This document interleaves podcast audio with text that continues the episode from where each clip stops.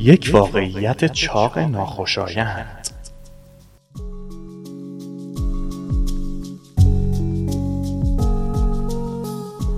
به احتمال زیاد علت اپیدمی چاقی همانی است که نمی‌خواهیم بشنویم چرا بسیاری از ما این همه بار اضافی را با خود حمل می کنیم؟ این سوالی است که از وقتی میزان چاقی در دهه 1980 رو به افزایش گذاشت به شدت بر دوش پژوهشگران سنگینی می کند. در سه دهه اخیر تعداد آمریکایی های بزرگسالی که در دسته چاقها یعنی دارای شاخص توده بدنی سی یا بالاتر قرار می گیرند دو برابر شده و به بیش از 38 درصد جمعیت افزایش یافته است. بیشترین پژوهش ها دلیل ساده ای را برای این امر یافتند. پرخوری هم دانشمندان و هم فروشندگان روغن مار سعی می کنند دلیل های دیگری برای افزایش وزن دست جمعیمان ارائه دهند. قند، هورمون ها و حتی میکروبیوم یا ریزندامگان همزیست مجموعه ژنوم تمامی میکروب هایی که بدن انسان میزبان آنهاست برخی از معتبرترین دلایل رایج هستند هر یک از این فرضیه ها مدافعان و منتقدانی دارد هم مدافعان و هم منتقدان شواهدی برای حمایت از ادعای خود بیان می کنند. جامعه پژوهشی شاهد مجموعه گسترده ای از پژوهش های ناهماهنگ و متناقض است و هنوز به اتفاق نظر نرسیده است. داریوش مزفریان متخصص قلب و رئیس دانشکده روش و علم تغذیه فریدمن در دانشگاه تافتس می‌گوید عقاید در این زمینه بسیار متفاوتند. اما شاید از این مجموعه متعارض و مبهم از شواهد چیزی دستگیرمان شود.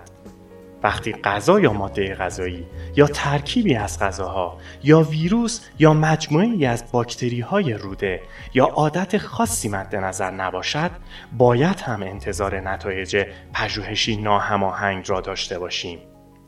همه این مطالعات متناقض به این حقیقت اشاره دارند که ساده ترین توضیح احتمالا درستترین هم هست. دریافت کالری بیشتر بدون سوزاندن آن باعث افزایش وزن می شود. کوین هال پژوهشگر ارشد مؤسسه ملی دیابت و بیماری های کلیوی و گوارشی به داده های جدیدی اشاره می کند که نشان می دهند مقدار کالری که مصرف می کنیم با مقدار افزایش وزنمان رابطه مستقیم دارد.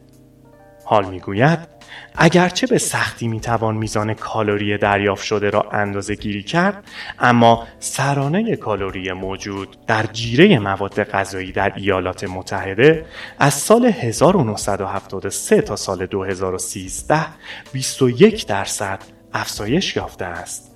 این میزان برای توجیه افزایش 16 درصدی متوسط وزن بزرگسالان از کافی هم بیشتر است.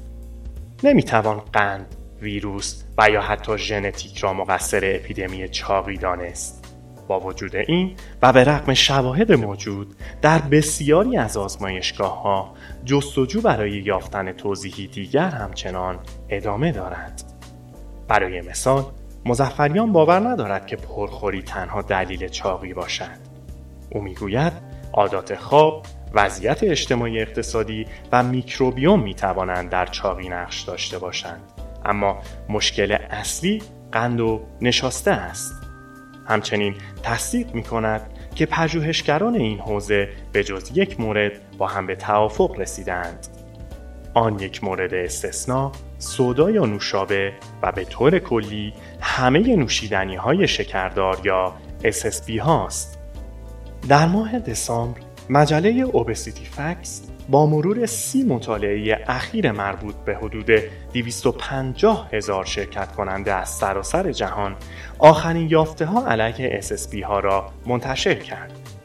بر اساس این گزارش 93 درصد از پژوهش ها بر ارتباط بین مصرف SSB و چاقی دلالت داشتند که نشان می دهد در این مورد اتفاق نظر وجود دارد. البته این توافق از اینجا جلوتر نمی رود زیرا پژوهشگران درباره دلیل مشکل ساز شدن نوشیدنی های شکردار اختلاف نظر دارند. یکی از داغترین بحث ها بر انسولین متمرکز است.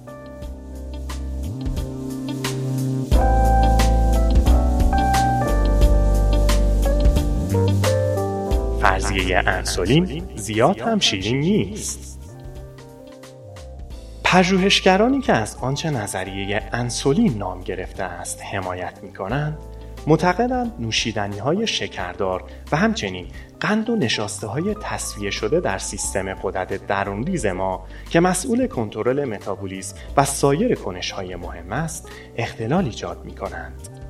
بر اساس فرضیه انسولین کربوهیدرات های موجود در رژیم غذایی ترشح انسولین را در بدن افزایش می دهند و در نتیجه چربی به جای اینکه به صورت انرژی مصرف شود در سلول های چربی ذخیره می شود. تصور بر این است که مصرف بالای محصولاتی مانند SSB ها باعث بالا رفتن سطح انسولین می شود و در نتیجه مقدار زیادی چربی به جای اینکه به عنوان سوخت ازوله و سلول های کبد در دسترس قرار گیرد در سلول های چربی به دام می افتد. نتیجه همان چیزی است که برخی از پژوهشگران آن را حالت گرسنگی درونی آن سلول های محروم از انرژی می نامند. سوخت ذخیره می شود بنابراین بدن کالری کمتری برای سوزاندن در اختیار دارد. اما نیاز به آن سوخت سر جای خود باقی است و موجب گرسنگی می شود. چرخه معیوبی که شکل می گیرد از این قرار است. شخص بیشتر غذا می خورد تا گرسنگی افزایش یافته را برطرف کند. اما بدن به جای اینکه سوخت را مصرف کند آن را در سلول های چربی احتکار می کند. در نتیجه از یک طرف کالری کمتری سوزانده می شود و از طرف دیگر گرسنگی افزایش می یابد. این نظریه آزمون پذیر است که رژیم غذایی حاوی مقادیر زیادی کربوهیدرات در مقایسه با رژیم با همان مقدار کالری اما کربوهیدرات کمتر میزان بالاتر انسولین و تجمع چربی بیشتری را در پی دارد. حال این نظریه را آزمود او می‌گوید نتایج حاصل فرضیه انسولین را تایید نکردهاند. حال قبول دارد که متابولیسم کربوهیدرات ها متفاوت از متابولیسم چربی ها و پروتئین هاست. اما می‌گوید این تفاوت آنقدر زیاد نیست که به کاهش وزن کمک کند. او می‌گوید اگر رژیم های افراطی مثلا 80 درصد کربوهیدرات را با رژیم 5 درصد کربوهیدرات مقایسه کنیم کمی تفاوت مشاهده خواهد شد. اما وقتی انواع رژیم های غذایی متعارف را که در حد متوسط کربوهیدرات دارند مقایسه کنیم تفاوت ناچیز خواهد بود. در دنیای واقعی افراد مختلف همه نسبتهای ممکن چربی، کربوهیدرات و پروتئین را برای کاهش وزن امتحان کردهاند. اما هیچ یک از این نسبتها برنده قطعی نبوده و تغییر اساسی خاصی ایجاد نکردند. درست است که محدود کردن کربوهیدرات باعث کاهش وزن در برخی افراد می شود اما بر دیگران چنین تأثیری ندارد و همه مطالعاتی که رژیم های غذایی را با هم مقایسه کردند به این نتیجه رسیدند که بهترین رژیم غذایی رژیمی است که به محدود کردن کالری کمک می کند. الیس لیکتنستاین از اساتید روش و علم تغذیه دانشکده فریمن دانشگاه تافتس می‌گوید تا هنگامی که با مصرف کالری کمتر انرژی را کاهش دهید وزن کم می کنید. اگر قرار بود بتوانیم با دستکاری محتوای درشت مغذی مانند چربی ها، کربوهیدرات ها و پروتئین ها در حد قابل توجهی وزن خود را کم یا زیاد کنیم تا حالا راهش را پیدا کرده بودیم.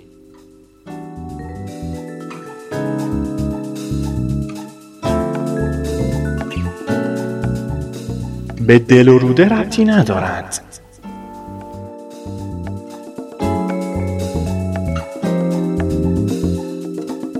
پژوهشگران حوزه چاقی به تازگی به روده و باکتری های ساکن در آن علاقه مند شدند. برخی از پژوهش ها بر رابطه قدرتمند بین میکروبیوم و وزن دلالت دارند. در سال 2013 دانشمندان باکتری های روده دوقلوهایی را که یکی از آنها چاق و دیگری لاغر بود به موش ها منتقل کردند.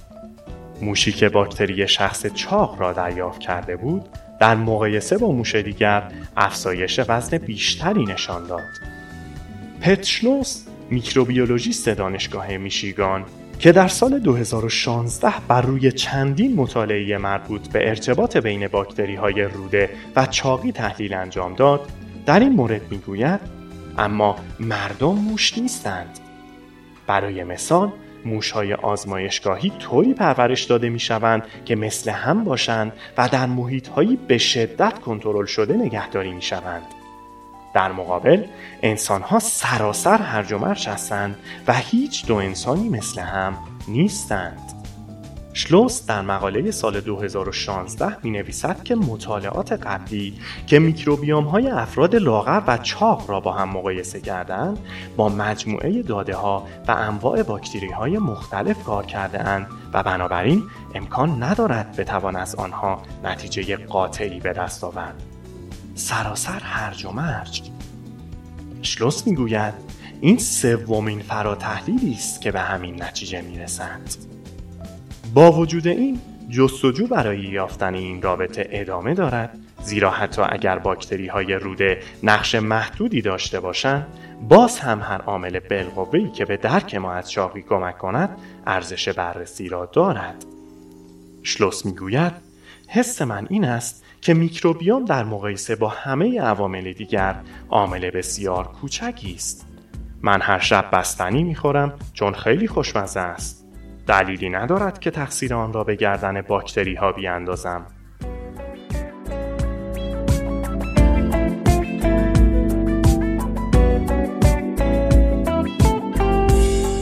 آزمایش ژنهای چربی. ابزارهایی که به دانشمندان کمک می کنند تا به سرعت و با هزینه کم از ژنوم انسان نقشه برداری کنند جستجو برای ارتباط بین ژنها و چاقی را بسیار تسهیل کردند تا کنون دانشمندان بیش از 100 تفاوت را در دی ای شناسایی کردند که به نظر می رسد با چاقی در ارتباط باشند. نشان دادن ارتباط بین آرایش ژنتیکی و چاقی کار ساده است چند ژنوم را مقایسه کنید و ببینید کدام قسمت از ژنوم های افرادی که دارای اضافه وزن هستند با هم مطابقت دارند. اما تشخیص کارکرد این ژنها و اینکه آیا موجب چاقی می شوند یا نه بسیار دشوارتر است.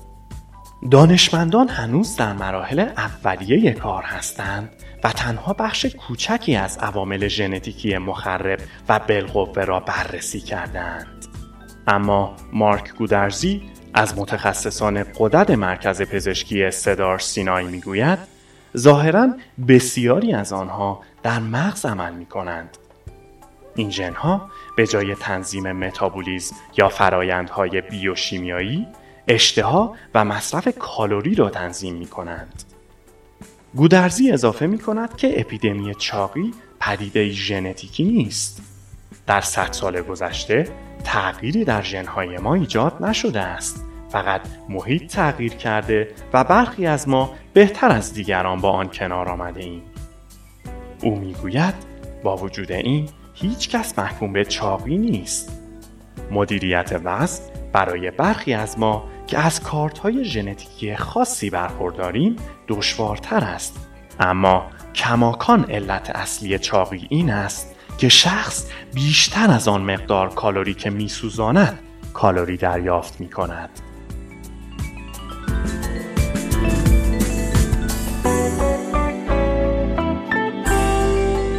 بازی سرزنش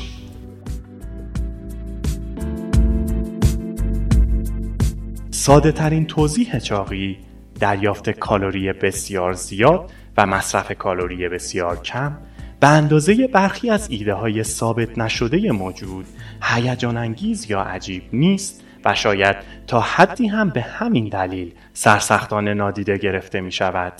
اما عدم محبوبیت نسبی آن دلیل دیگری هم دارد. پژوهشگران می‌خواهند وارد بازی سرزنش و شرمندگی نشوند. حال می‌گوید بسته به اینکه چگونه مطلب را بیان کنید ممکن است اینطور به نظر برسد که داریم همه را به پرخوری متهم می کنیم. به مسئولیت شخصیت مربوط است آدم تنپرور چاق. قطعا پیام حال این نیست. بهتر است اینطور در نظر بگیرید. فرض کنید با سرنا ویلیامز تنیس بازی می کنید و می بازید. یعنی قطعا می بازید. آیا علت این است که بازی شما آنقدر که باید خوب نیست؟ قطعا این هم درست است اما دلیل واقعی این است که حریفتان به شدت از شما سر است و اصلا از اول هم نباید با او به زمین بازی می رفتید. ماجرای محیط غذایی هم همین است. شرکت های بزرگ کارمندان آموزش دیده دارند که کارشان فرمول بندی است که مردم نتوانند در مقابلشان مقاومت کنند. به قول حال غذاهایی با ویژگی های اشتها آور فوقالعاده. آنها سرنا ویلیامز هستند. شما در نهایت ممکن است در تیم دانشگاه بازی کرده باشید. چاقی نتیجه پرخوری است ولی بخش مهمی از پرخوری به دلیل حضور ما در فضایی است که جاذبه های غذایی آن مقاومت ناپذیر است. اگر بخواهیم منصفانه بگوییم سایر علل چاقی هم که در حال حاضر تحت بررسی قرار دارند توهمات پژوهشگران نیستند بله بدن شما به شکل متفاوتی رژیم سرشار از کربوهیدرات های تصویه شده را فراوری می کند.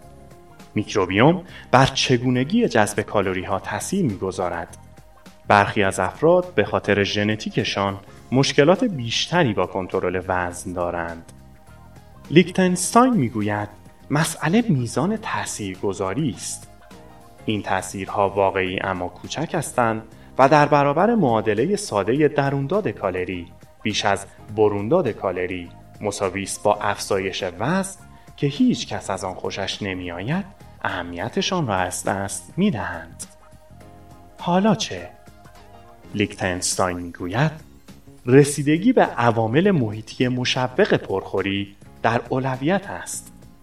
او می‌گوید ما در محیطی که مشکلات زیادی برایمان ایجاد می کند غذا می خوریم بیش از اندازه غذا داریم. مواد غذایی همه جا هستند و ارزانند.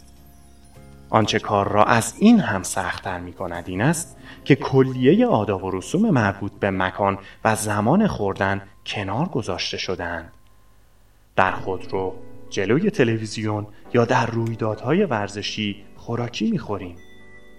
لیکتنستاین خاطر نشان می کند که دانشجویان همیشه در کلاس خوراکی می‌خورند. ما همه جا در حال خوردن هستیم و زیاد هم می‌خوریم. نوشابه ها بزرگتر شده اند برگرها بزرگتر شده و رستوران ها در هر وعده غذای بیشتری سرو می کنند ماریو نسله استاد تغذیه دانشگاه نیویورک معتقد است که این اعداد خود گویای ماجرا هستند. او می‌گوید فکر می کنم حجم زیاد غذا برای توجیه افزایش وزن کافی است مقدار غذا، کالری و وزن همگی همراستا با هم از سال 1980 تا سال 2000 افزایش یافتند. حال می‌گوید مقدار هر وعده غذایی به ویژه برای کسانی که سعی می کنند کمتر غذا بخورند مشکل جانگاهی به حساب می آید. او می افزاید از آنجا که بیشتر ما هر روز مقدار غذای خود را وزن نمی کنیم متوجه نمی شویم که مقدار وعده غذایی کمی بیشتر شده است. در نتیجه کم کم شروع می کنیم به سر بالا رفتن. به گفته لیکتنستاین وقتی مقدار همه وعده های غذایی که در محیط اطراف می بینیم زیاد باشد آن افزایش برایمان طبیعی جلوه می کند. وعده های غذایی حجیم طبیعی هستند. غذای پرکالری طبیعی است.